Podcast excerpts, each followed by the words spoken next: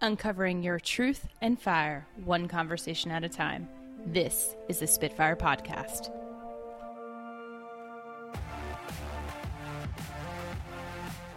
Hey guys, welcome back to the Spitfire Podcast. I am joined today by the pumped up Emma G. She just came from a workout and she is fueled with muscles and vocal prowess and all of the good stuff, the energy. She doesn't need protein shakes. She doesn't need any supplements because she's just packed with all that energy and goodness. Emma G, welcome. What an introduction. I love it. She is literally sitting in front of me with her New Zealand beanie and her muscle tank that says Superhero Emma G Music. So I'm assuming she's selling those. You got to be all decked out with the promo gear.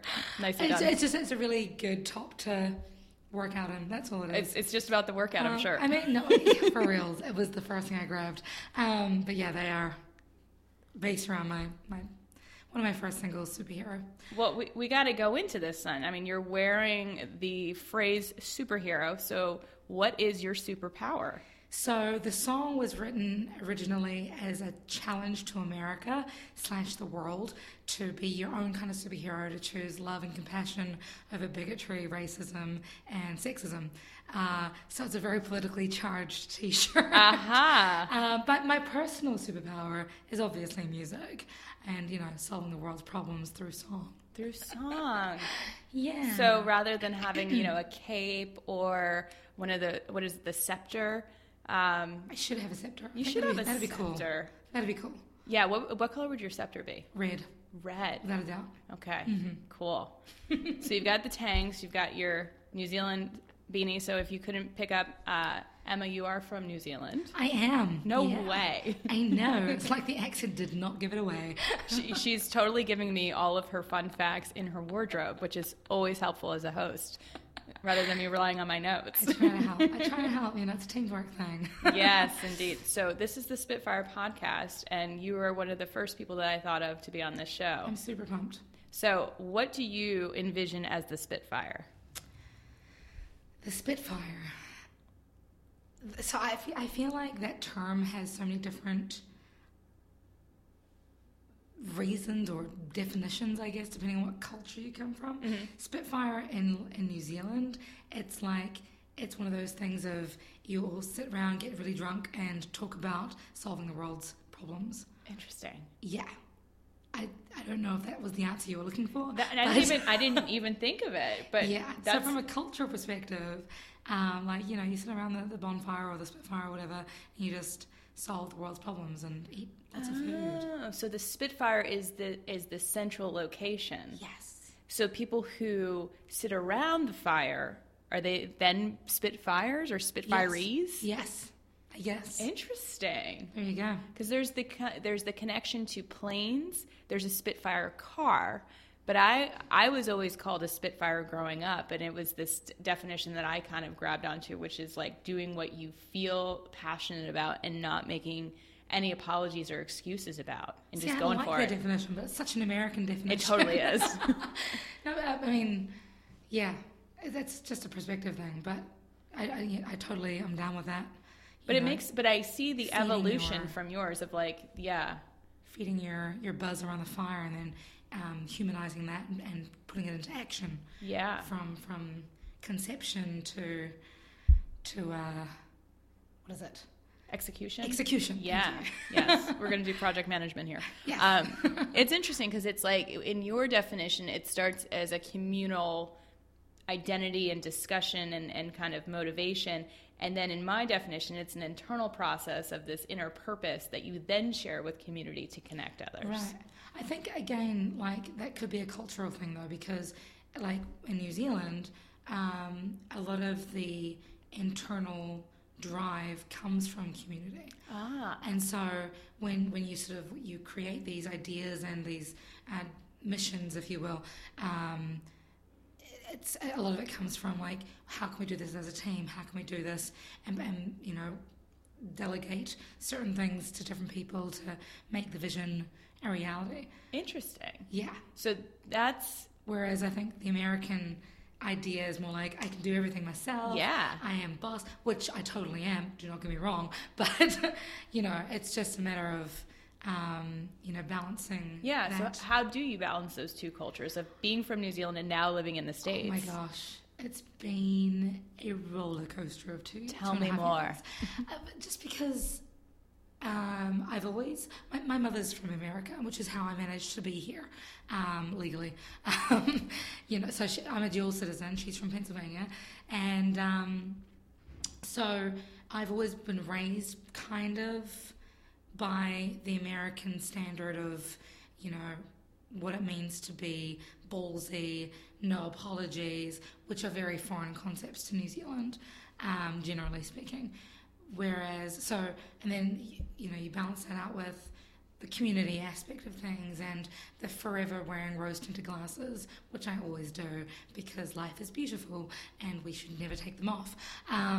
But so balancing it has been like this weird juxtaposition of trying to like balance the more hippie lifestyle with the more driven lifestyle, and trying to get my head around the financial attitudes of America compared to New Zealand's she'll be right kind of attitudes when it comes to... So what was that? She'll be right. She'll be right. Yes. Like you'll be okay? Yeah, like whatever people can afford, we're good. It's all good. It's all good. It's butter. Which is totally one of the massive things that I do with my business here. Gotcha. And people are just like, what do you mean pay what I want to pay? Yeah. What, how much is it? And I'm like, what do you want to pay? Yeah. You know? So, yeah, I'm having to sort of create. And I think that's one of the things with the arts is you're always having to recreate and create your own rules and kind of make your own little haven of business, however you want it to look like. I just have a very different way of looking at things because I come from this country that's, you know, we speak the same language, we work the same way economically, however, our spiritual and social ways of looking at things can be quite different. Yeah, that must be challenging at times. Yeah. I get it. I mean, it's like being... You're going along and everything looks like it's normal and as it should be, but you feel that tinge inside you of like something doesn't feel quite right.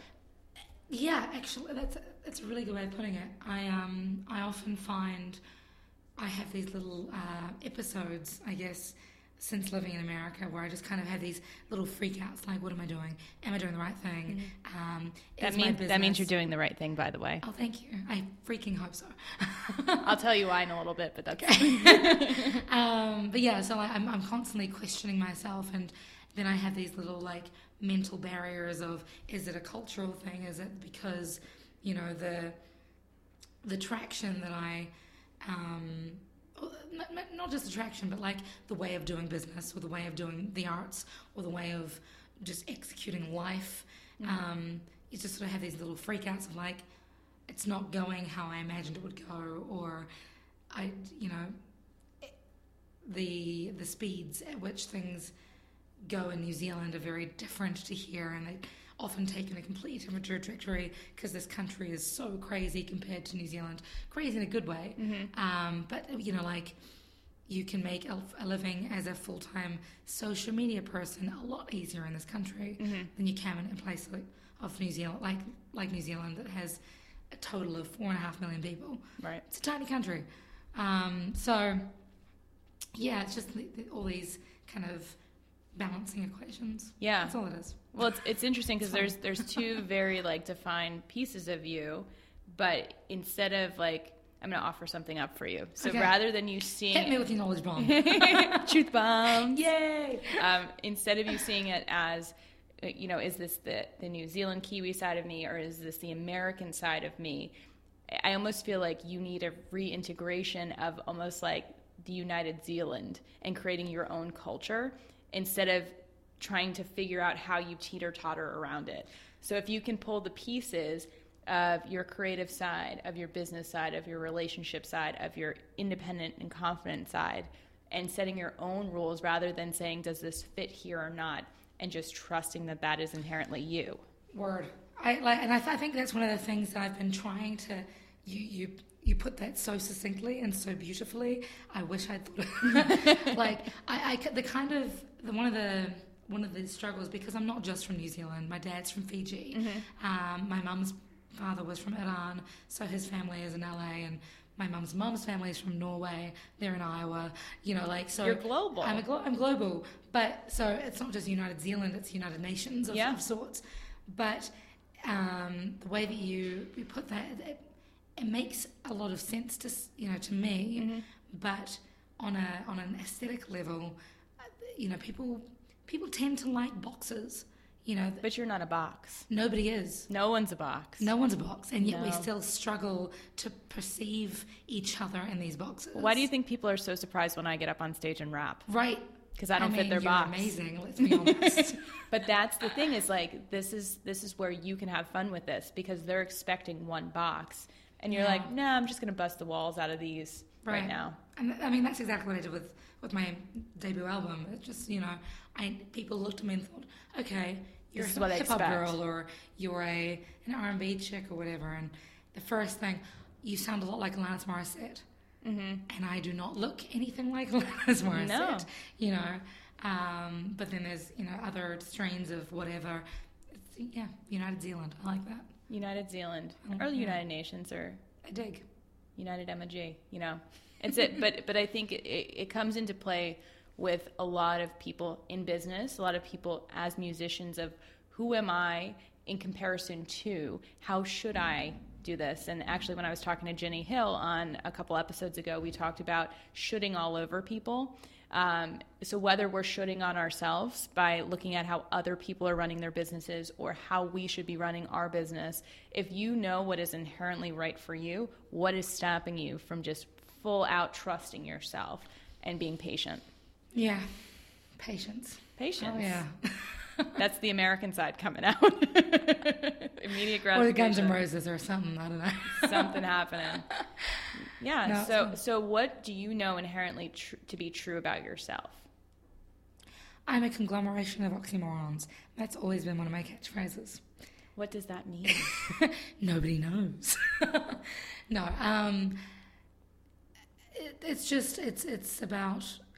I'm a huge believer in trusting my gut, which is a very non-conformist way of looking at life. Mm-hmm. You know, I moved here at the end of 2000. Well, I decided to move here at the end of 2014. Moved here 2015, based on my gut, literally. What was that moment? Take me back there. The election happened in New Zealand. It didn't go the way I wanted it to go, and I thought, well, I've already, you know, done so much in New Zealand. My band, Pathetic Era, reached the charts. We released 8 singles. I was the New Zealand ambassador for Tough Mudder. Back to the sweaty clothing right now. Ugh, sorry. You know, and I was the New Zealander of the Year Local Hero Award recipient, which was awesome. And I just got to the point where I was like, well, I need to challenge myself. Everybody from New Zealand tends to go to either Australia or England. Mm-hmm. Neither of those options appealed to me. I'm a dual citizen, I'll go. And the way that I ended up in DC was again by following my gut. A girlfriend of mine and I were on a road trip to Indiana, and we broke from Massachusetts. We broke down in New York State, and after being propositioned by our tow truck driver for inappropriate activities. We ended up being picked up by her friend who lived in Baltimore. He brought us back to DC. We were stuck here for 4 days, and I ended up having a random conversation with some ex-gang members about their life in the hood and how music changed their lives. I went busking, doing some street performance, made a few dollars, thought, hey, I could do this, and moved here. So thank God your car broke down. Right. But yeah, and then the rest was my gut. It was kind of... How much of it is gut and how much do you think it was fate? I think they play hand in hand. Mm-hmm. I think if you... I constantly debate with these things. There is an argument that I posted about this today on Instagram, there is an argument that the present, the present is inevitable. You know, we are meant to be right where we are since the beginning of time. Mm-hmm. So that's one argument. The other argument is every decision you make spurs on another possible eventuality. And I think it's kind of a bit of both of those things. So some of it's gut, some of it's... I think your gut is... I'll give you my take on it. I think your gut is picking up on fate. Your gut picks up on whatever is like being shot out outside of yourself that is actually part of yourself. That makes sense. It's the signal, because otherwise you're like going through the motions and thinking life is happening to you, but your gut is the reminder that it's all as it should be and it's meant to be. Truth bomb. Truth bomb. When Emma goes silent, we know that there's a truth bomb happening. I'm like, the tick, tick, tick, tick, process, done. Truth bomb. Yes. Yeah, so when did you start feeling that gut knowing in your life? You mean like in terms of life in general? Yeah, when did you start trusting your gut? I think I had to, excuse me, I think I had to start trusting my gut from a very young age because of my health problems. And I had to trust that my body and my brain and my spirit and my soul would carry on fighting because I was here for a moment, for a reason, you know. Mm-hmm. How old were you?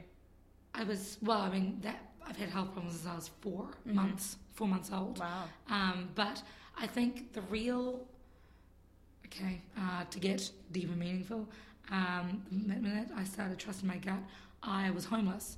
I'd been kicked in a home, and for reasons that I totally deserved, and wasn't quite sure what I was doing or who I was or what my purpose in life was or whatever. Mentally I had no idea. And it was walking the streets late at night that my gut was just like, okay, time to listen to me now. Let's work on this. And so that's when I really decided that I wanted to, do music full time, and these were obstacles that would feed the fire and spur me on in a forward trajectory. Mm. And so would you say that was like your rock bottom moment? Without a doubt. Yeah, it's interesting because I hear it time and time again. Like there's some pivotal moment that happens where you are no longer able to ignore the inner voice and your gut. Absolutely. Absolutely. Yeah. I was 15. I'd been through some horrendous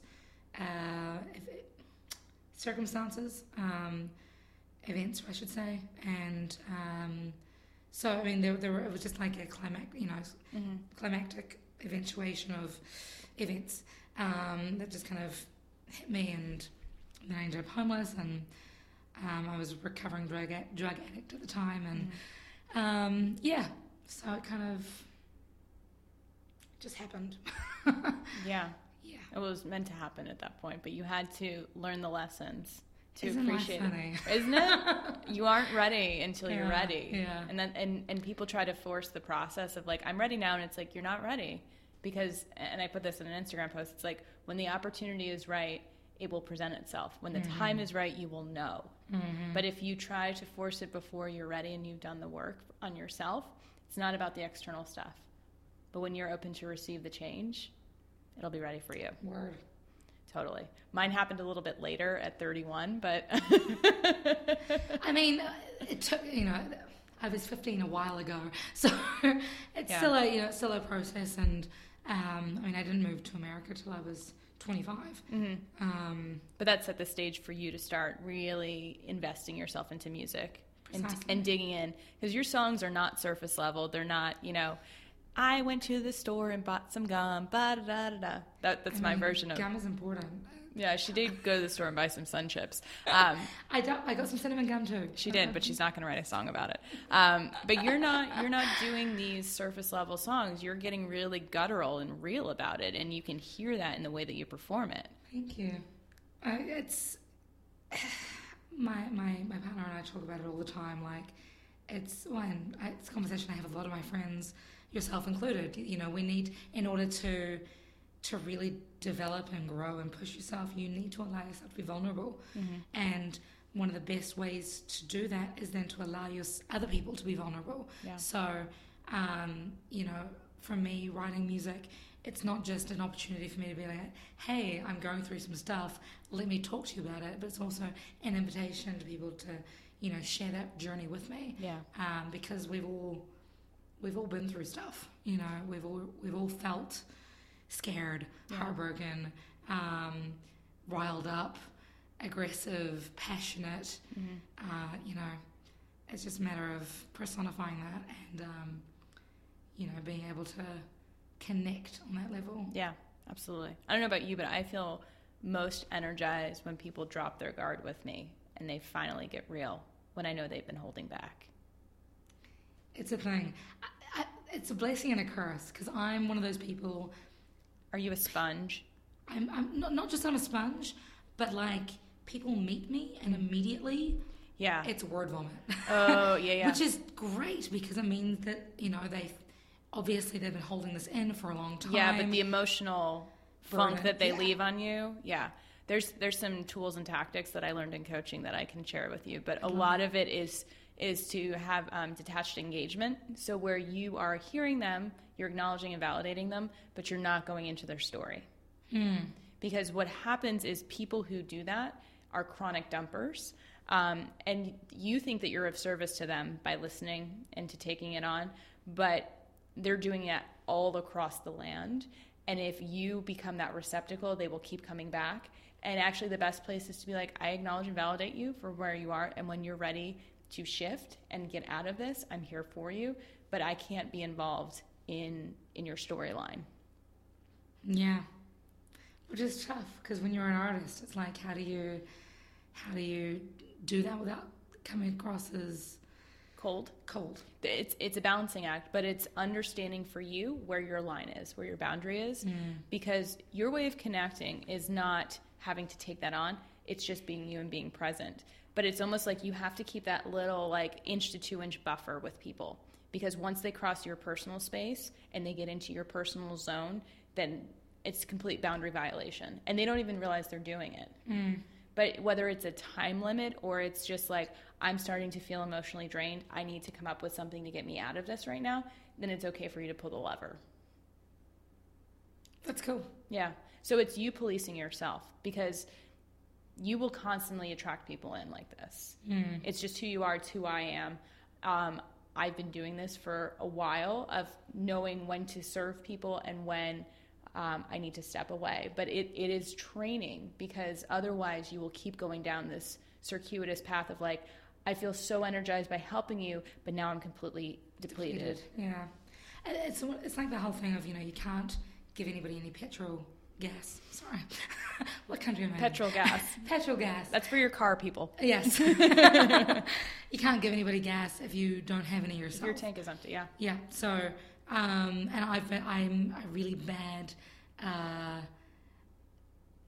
fact, for the last few months, actually, I've been really drained of my own resources. Mm-hmm. So I've not just been really, you know, doing what you're saying, but I've literally shut myself off. And but that also doesn't serve you. No, it hasn't. No. So I've recently come back. I mean, when I go back from New Zealand, it was a case of, because I was on tour, I got back and I did 15 shows my first 2 weeks, and then it was more and more. So all my free time was spent just trying to input in private. Yeah. And it's only recently been in the last 3 weeks that I've actually started energetically refueling myself. I was happy to see you transition out of it. I remember seeing you at the end of your extended depletion. I saw Emma. She was coming and she was doing a show with my boyfriend in Annapolis, and I just saw the look on her face and I just gave her a hug because I'm like, you need this. You're not asking for it, but I'm giving it to you. You're a goddess. I know this. And you know what? The next day I wrote my first song in months. Wow. You know, so it's just, again, it's just that energetic sort of decision of right, now it's time to refuel. Now it's time to feed my soul. What refuels and feeds your soul? Meditation, mm-hmm. Lifting weights actually helps exponentially. A lot of just mindfulness. Mm-hmm. And so my partner and I have started every night before we go to bed, we'll say what we're grateful for just in that day. And it might be the cheesiest thing of like, I'm really grateful for cinnamon gum because it tastes good and it's great songwriting material. No, you know, like just silly things. And it's just, it gives you an opportunity to just be like, okay, so it might have been a stressful day, but there's so much to be grateful for. So much. So it gets to the point where I'm just like, I'll start saying something and I'll say something else. He's like, Emma, you only need to say one thing. I'm like, but there's so many things. Like, I just had a session with one of my business clients, and I always know that something's going on underneath when people are only focusing on the tactics of their business, because I know that they're projecting and not paying attention. And what I realized about myself through my clients, and this is typically what happens, is when I'm not taking care of myself and I'm feeling drained and tired is when all of that negativity and self-doubt can come in. So I have this awesome shit list journal, and I was really diligent about it, and I looked back and I hadn't put anything in it for a month. A shit list journal. An awesome shit list journal. Tell me more about your shit list journal. The awesome shit list journal, I make them for my clients and they're for sale now, but it's a journal that is only meant for your good things. So a lot of times your journal becomes like the dumping ground for your worries and woes, and it becomes a negative like regeneration of, you know, I don't know what's going to happen, I'm so worried, blah, blah, blah, blah. And you almost avoid it, so all of the information stays in your head and it festers. Right. So this is the place of pause for you to capture all of the awesome shit you have going on. And it's the place to pick up the book and remind yourself that you're up to big things. And this is one stumble or one opportunity for you to reflect. And maybe that's what you need by that pause. Yeah. But with my client today, you know, we were on the phone for 90 minutes and it was probably in the last 20 minutes that we had a breakthrough, because she acknowledged that when she's feeling good and she's taking care of herself, her business thrives. And all of these distractions and tactics were only making her more tired and frustrated. It's amazing. She's like, so what do I do? And I said, you stop, get off the hamster wheel and go for a walk. It's that simple. Stop doing what's making you miserable and just take a break. Go have a glass of water. Go get some cinnamon gum. But as a business owner, anyone in business, anyone serving people, moms, dads, like caretakers, you have to take care of yourself. We all do. And we become so fixated on taking care of others, what other people think of us, that we're at the bottom of the priority list. And we can't take care of people when we're not taking care of ourselves. And it is this cyclical like hamster wheel of like self-doubt and funk once you're not taking care of yourself. I was just literally having lunch with a friend of mine this afternoon, and I literally said the same thing to him. Isn't it funny that we often say these things and don't take our own advice? What we do best for others, we suck at doing for ourselves. Yeah, for sure. So this is why the podcast is amazing for me, because I listen back on it, and I've learned so much just from the conversations that I've had with guests, mainly from my conversations with them. And I'm like, wait, I said that? That's pretty cool. You know, it's the same thing with songwriting. Yeah. So like that song Be Brave on my album, I don't know if you remember it, it's the piano ballad, I think it's track number 3. It's this one song that like people have just gravitated towards. I wrote that song for myself in the woods of Connecticut, because I just decided to move to Washington, DC, and I was shitting myself. Mm-hmm. And literally, so I wrote this song as like this little mantra to myself of like, you'll be fine, you'll be fine. God damn, you'll be fine. Yeah. Like, and yeah, then you learn, you listen back to it, and you're just like, wow, I wrote that? How did I know? How did I find that nugget of truth and amongst all the doubt? It's there. Well, that's why recording is so important. Yeah. Without the judgment and expectations, like just put a mic in front of you, just set up your phone and have a conversation with someone and then listen back on it, because you have all of the answers within yourself. But you need to literally like make sure that it's okay with them, right? Like, well, you don't publish it without their permission. But for you, I mean, if you know that you give really good advice, and this is actually a good piece of advice, record yourself talking to your friend. They have this great MP3 recorder on Skype. So have like a Skype call with your friend and then listen back on it. So whether they're talking to you or you're talking to them, whoever inspires someone, whether it's you or someone else, listen back on it. Because when it becomes an outside party, we're much better at listening to it rather than it coming from ourselves. That's funny. Is that funny? Bizarre. But you can become your own coach. I mean, I'm probably putting myself out of business, but you have all the answers. So when you focus on the problems, you know the problems. But the great thing is you know the solutions. But we're probably avoiding doing the things that we need to do. Mm-hmm. So what are those things you're avoiding doing? You know what? And again, you have been really instrumental in helping me work through this mentally, even though you and I have only briefly touched on this topic once, I think, at a show months ago. A big thing that I've been struggling with is giving myself value. I'm acknowledging that value and figuring out, because one of the reasons why we call the term koha in New Zealand, where it's like pay what you feel is fair or whatever. I realized recently a reason why I do that is because I don't know what I'm worth. So where does value come from? I don't know. Interesting. That is the $1 million question. And I think, are you worth $1 million? Yes. But I think a big part of it has been like growing up in New Zealand, which is a very liberal country and a very, very forward-thinking country. But the music industry is very male-dominated. Yeah. So being a woman in the industry has been a little bit difficult. Right. Which is one of the reasons why I'm stoked that people like Lorde have come out of the woodwork and been like kicking ass, you know. But, you know, being a female creator is what I'm making good enough compared to my male counterparts. Yeah. You know, so that's been a question that I've been meditating on. Do you want some suggestions around that? Always. So I think because of your cultural reference point, that you almost need to be doing more market research in the States, since that's where you're playing in music. So looking at not what men and women are charging, but what are artists in general charging in the DC area, and what do you aspire to do and to be.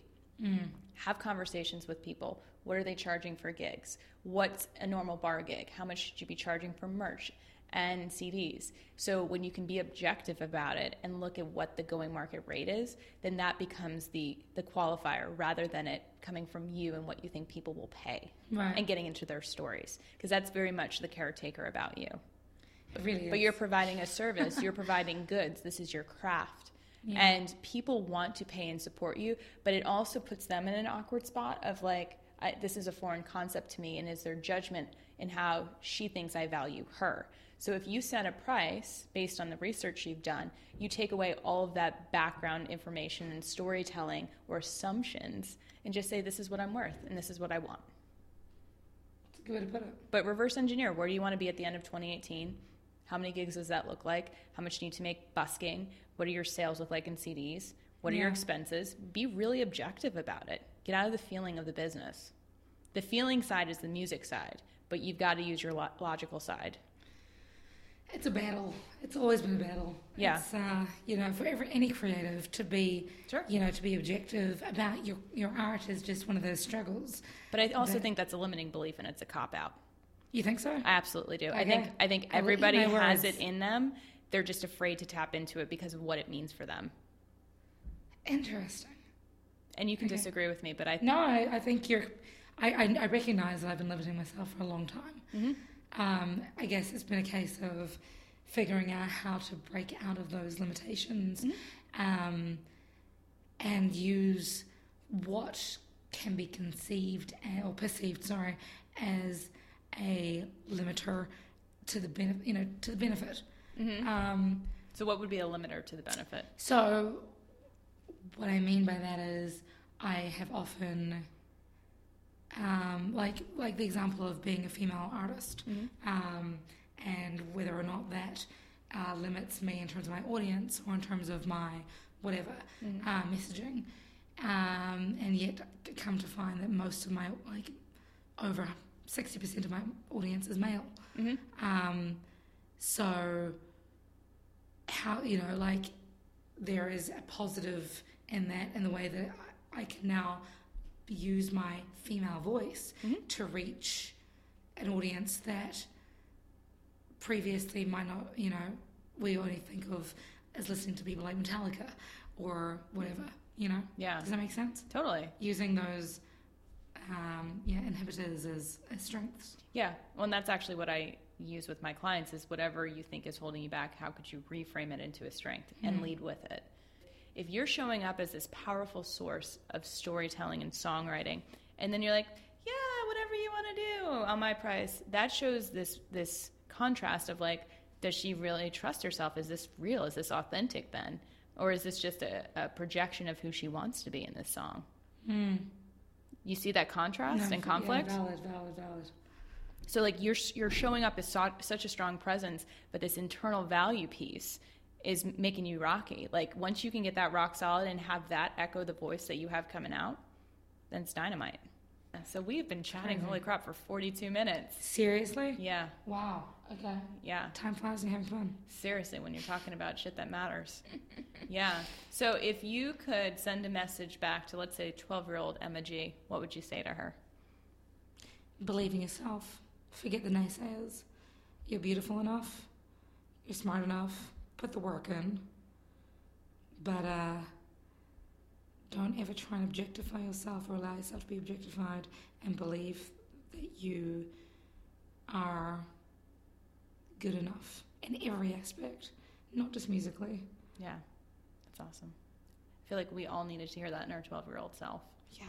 Yeah. Or in our 30-year-old selves. Yeah, we're reminding ourselves now. 60-year-old selves. Yeah, so we're going to soundbite that and feel free to replay it for yourself every day. Believe in yourself. Yes, you are enough.